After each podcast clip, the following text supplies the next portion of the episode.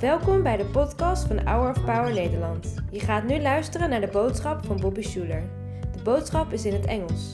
Liever met Nederlandse ondertiteling erbij? Bekijk dan de uitzending op hourofpower.nl of op ons YouTube kanaal.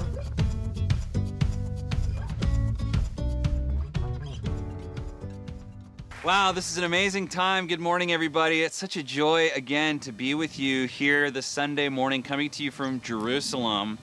We are here at the southern steps of the Temple Mount. So, in Jerusalem, of course, a fifth of the city is made up by just this one platform right here, where the temple and the court of the Gentiles and Solomon's porch and all those famous things, it all happened right here. And so today, my sermon, I want to talk a little bit about um, Jesus turning over the tables of the money changers. Just to the left of me here is the entrance to the temple, the main place where people would have entered. To my right is what's today called the City of David. It's the smaller original city of Jerusalem that King David uh, sort of established as the capital of Israel, of Judah. And down at the bottom actually they recently discovered it. It's the original pool of Siloam that functioned as a mikvah. So if you were a Jew and you came here to Jerusalem during Passover, you would go to that mikvah, you would wash yourself, and then you would take this long ascension of stairs. You would sing the ascension psalms and you would prepare your heart and your mind to go into the temple. And then this would be this amazing place where you're like, wow, I'm about to enter into God's house and into God's company and God's court. And uh, this is also, though, the place where the money changers were. And everybody wanted to see the money changers uh, knocked out. Before we get to that, the temple is a symbol of God's love and grace for us. You know, God wants to be with you. Throughout all of the Old and the New Testament, you constantly see God desperately wanting to be with his people. And sometimes his people are, are with God, and other times they sin and they fall away. Maybe even this morning or this evening, wherever you're watching, you can feel that way sometimes. You're like, God does not want to be with me, God is ashamed of me, or God you know, doesn't want to spend time with me. But the temple is God desperately wanting to be with his people. So the temple in Jesus' day was called the house. I don't think they ever call it the temple, maybe they do, but they call it God's house. I love that image that it's the place where you gather to be with God, God your Father. It's interesting, we see actually the first connection to the temple at the very beginning of the Bible. In Genesis chapter 1, God creates the Garden of Eden in seven days. There's seven speeches that God gives.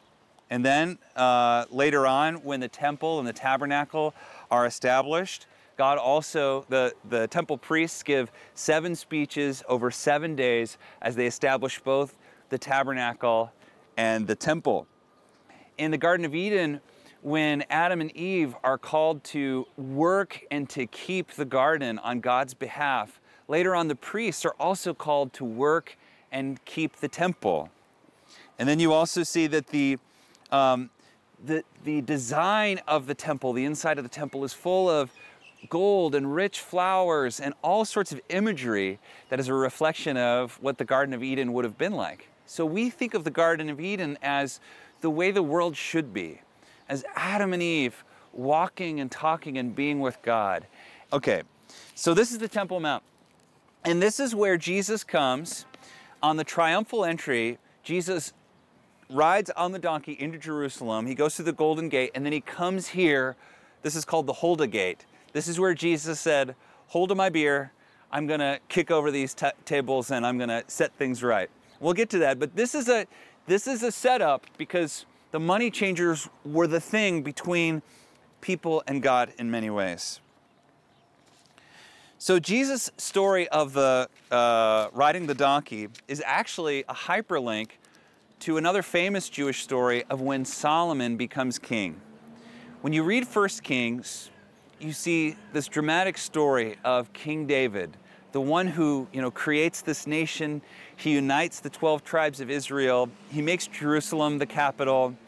And now he's old, he's 70, which in the ancient day is like extremely old. He's on his deathbed. And he has 19 sons. And usually in those days, it would be the oldest of the 19 sons. The three eldest have probably died, and so now the oldest living son is a son named Adonijah. The Bible says Adonijah is really good looking. You get the sense that he might be pretty charismatic. I heard one guy say, but he also might have been a little bit dumb. We don't really know. But he was like a, the popular guy, and he's the oldest. So, according to custom, if nobody is named, Adonijah should be the one who becomes king. But uh, early on, David had said, I don't want Adonijah to be king, I want Solomon to be king.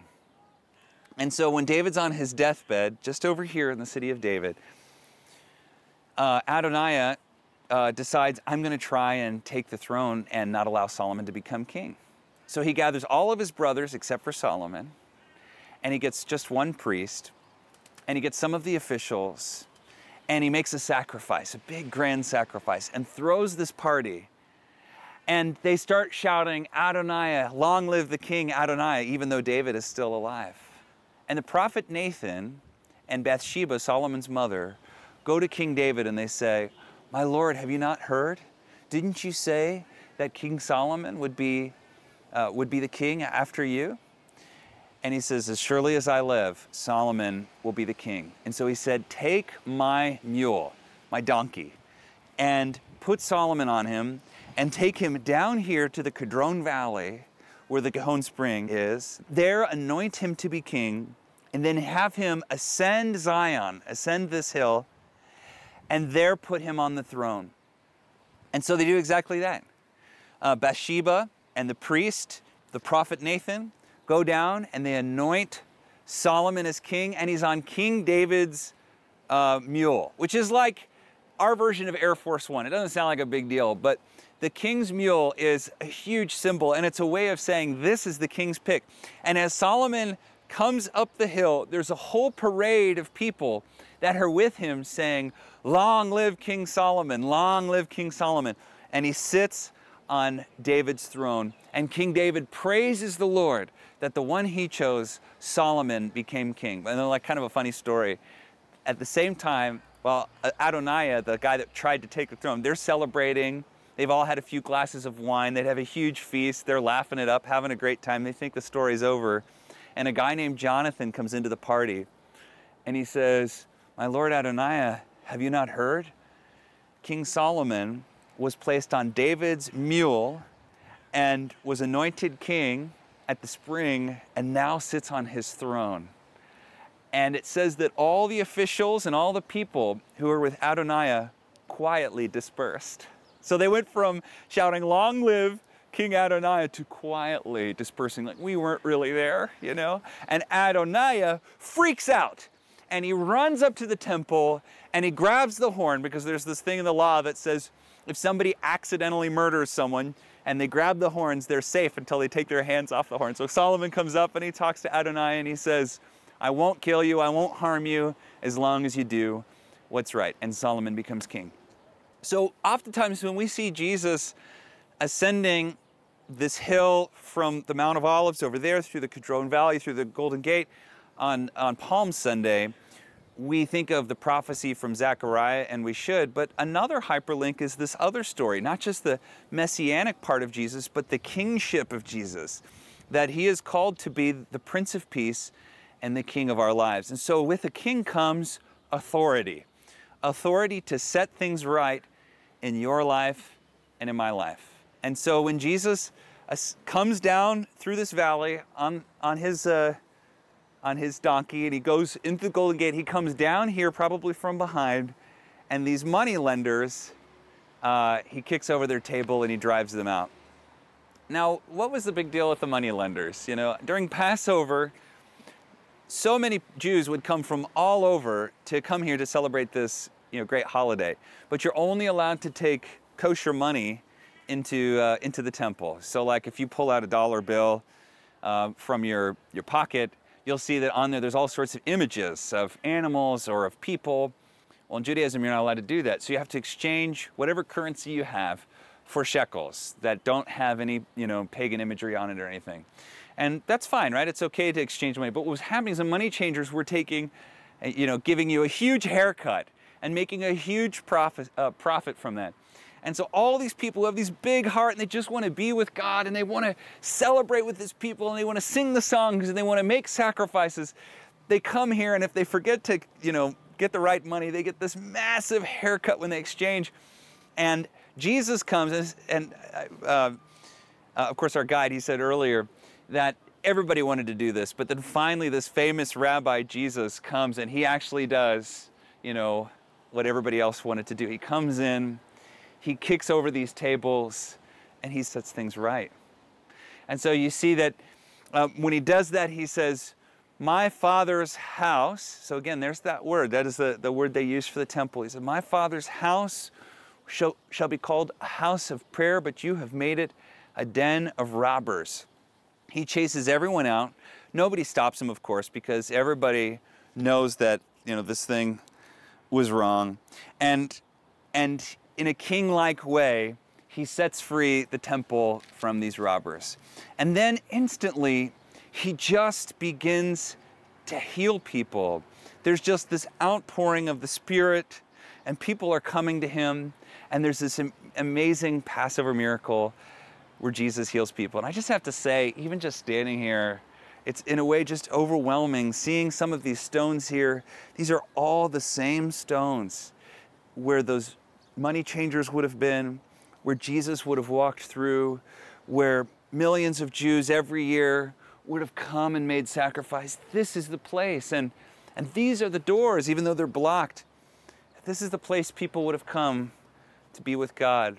But you know, you don't need a temple anymore to be with God. The temple was a beautiful thing and a place in Jerusalem that people would go to, but Christ has made the way in our lives that Peter tells us we have become living stones, that the Holy Spirit dwells in you and me. We think all the time about how amazing it would have been to go into the Holy of Holies and, and to go into that place. But you know, you're a Holy of Holies now. The Holy Spirit dwells within you. And to speak God's word and to do great things for God, it's inside of you. And so often we have religious experts who say, oh no, God can't use you. Or we have religious frauds like these people who take money or harm you. Yeah, God can't use you. And I just want to tell you, God just wants to be with you directly. He just wants to spend time with you, and He wants to be, be with you now. So make Christ king. In that same way that sometimes, like Adonai, you know, tried to take the throne, maybe other things have tried to take the throne in your life, make Jesus the throne in your life. You'll never regret it. And then also remember that sometimes when we invite Jesus into our life as a king, there may be some things in our heart that he has to set right. I imagine that cleansing the temple as he did probably, you know, eh, looked in a way a little bit violent. It probably was a mess. Things were spilling everywhere. Probably money was lost and property was broken. And I think this is sort of what happens in life sometimes when we go through a transformation. Sometimes maybe you've recently come to faith, or you can sense that God is doing something great in your life. Sometimes when that happens, things get messier before they get cleaner. You start digging up old memories, old sins, mistakes that you made. You start to feel a lot of shame. Maybe you're experiencing a lot of stress as you're going through transformation. But I want you to just trust those things to the Lord and believe that sometimes things get messier in God's kingdom before they get cleaner. You know, it, the, the way that God fixes the house isn't always decent and in order, as we like to say. It's sometimes it's a bit of a mess. More than anything, the temple is a symbol that God loves you, that God wants to be with you, that He wants to spend time with you, and that somehow people just, I don't know why, people sometimes just want to get in the way of that or people want to capitalize on that. Don't let that happen. And don't worry about it. Just go to God directly. And if He does some things in your life and maybe speaks to your heart about some things that'll be hard to deal with, just trust Him with it. Amen. Bedankt voor het luisteren naar de podcast van deze week. We hopen dat deze boodschap jou heeft bemoedigd. Wil je meer weten over Hour of Power of dagelijkse bemoedigingen ontvangen? Ga dan naar www.hourofpower.nl.